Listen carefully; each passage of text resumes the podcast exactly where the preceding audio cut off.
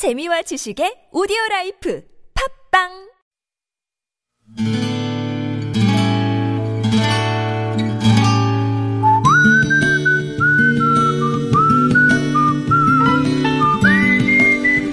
여러분 기억 속에서 여전히 반짝거리는 한 사람, 그 사람과의 추억을 떠올려보는 시간, 당신이라는 참 좋은 사람.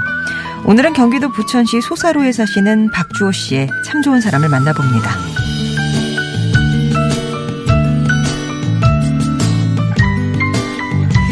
제가 6살, 누나가 7살 때 저희 가족은 경북 상주에서 서울로 이사를 왔습니다.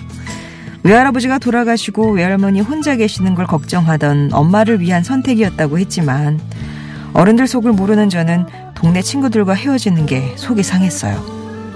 누나도 마찬가지였는지 이사 가기 전날 밤 이삿짐에 숨어 있다가 둘이 몰래 나와서 도망치지 않은 제안을 해왔습니다. 저는 그 누나의 말만 믿고 잠을 쫓아가며 누나의 신호만을 기다렸지만 누나는 깊은 잠에 빠져 아침까지 일어날 생각을 안 했어요. 어릴 때부터 누나는 그런 사람이었습니다.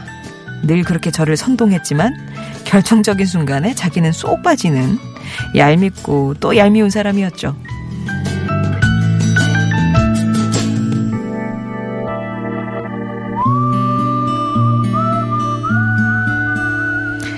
그렇게 우리의 서울 생활은 시작됐습니다. 외할머니 집은 2층 주택이었고요.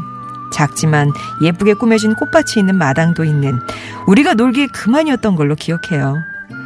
서울에 올라와 맞벌이를 시작한 부모님 덕에 저는 누나와 붙어 있는 시간이 더 많아졌지만 어설픈 서울말을 쓰며 동네 애들한테 잘 보이려는 누나의 모습이 어찌나 꼴보기 싫었던지요. 그러던 어느 날 할머니께서 완두콩 밥을 해주셨는데 그 콩을 보자 며칠 전에 누나가 읽어주었던 제크와 콩나무가 생각났습니다. 그래서 밥 속에 콩 몇 개를 골라 마당 한쪽에다 심기 시작했어요. 그때 마당에서 놀고 있던 누나 친구들이 저를 바보라고 놀리자 갑자기 사투리로 내 동생 바보 아니라고 하며 친구들을 내쫓고는 같이 콩을 심어주었던 하나밖에 없는 누나 박주련 씨. 저는 당신이라는 참 좋은 사람이야말로 진정한 내 편이라는 걸 그때 처음 알았네요.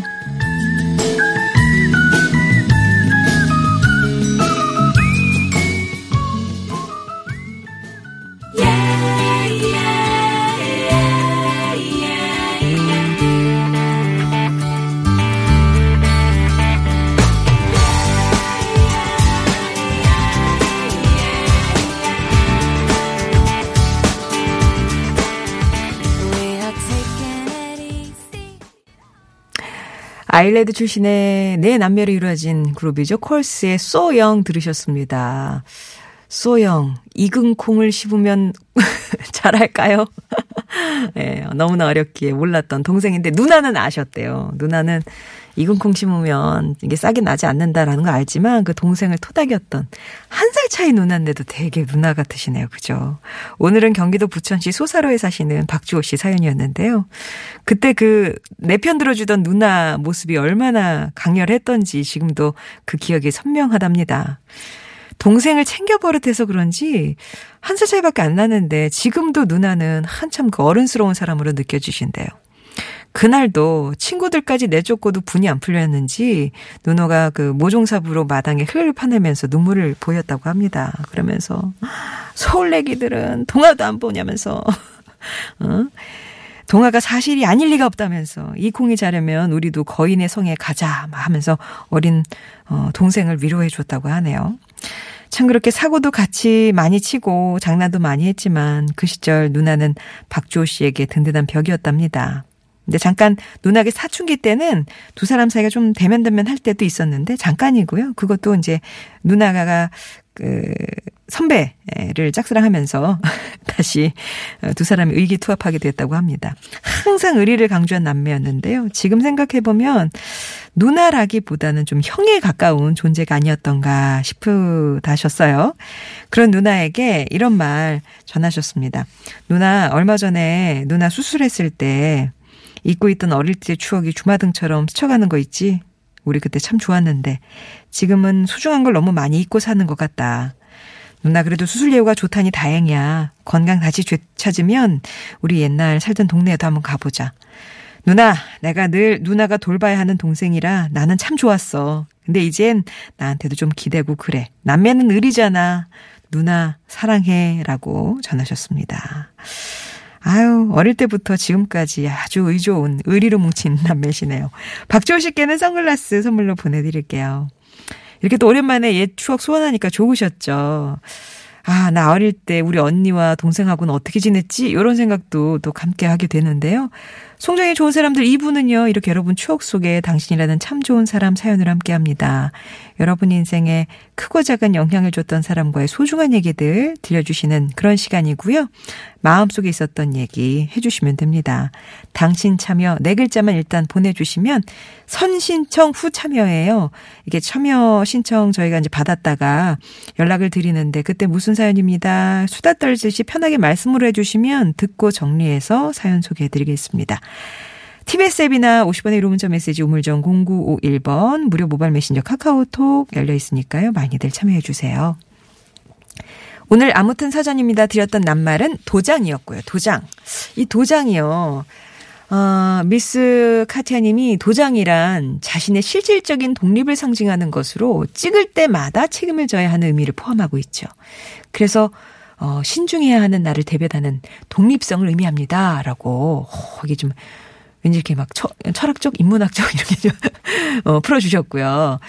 어, 5226번님은 저에게 도장이란 새길 때만큼이나 찍을 때 힘을 줘야 선명해지는 나의 인생길 같아요. 대충 찍은 건 생각 안 나도 의미 있게 꾹 눌러 찍은 건 모두 기억이 나더라고요.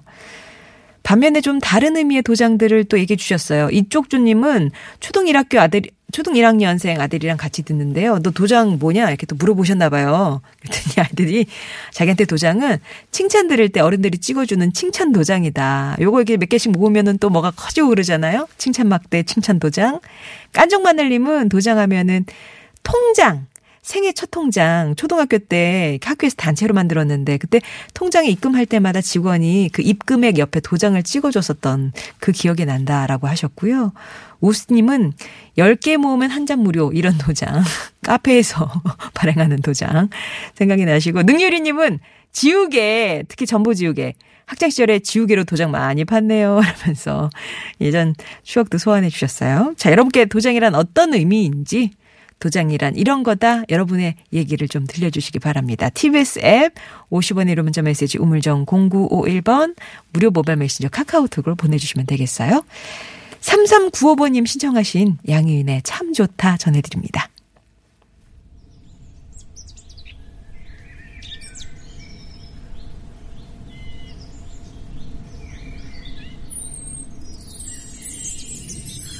햇살이 참 좋다.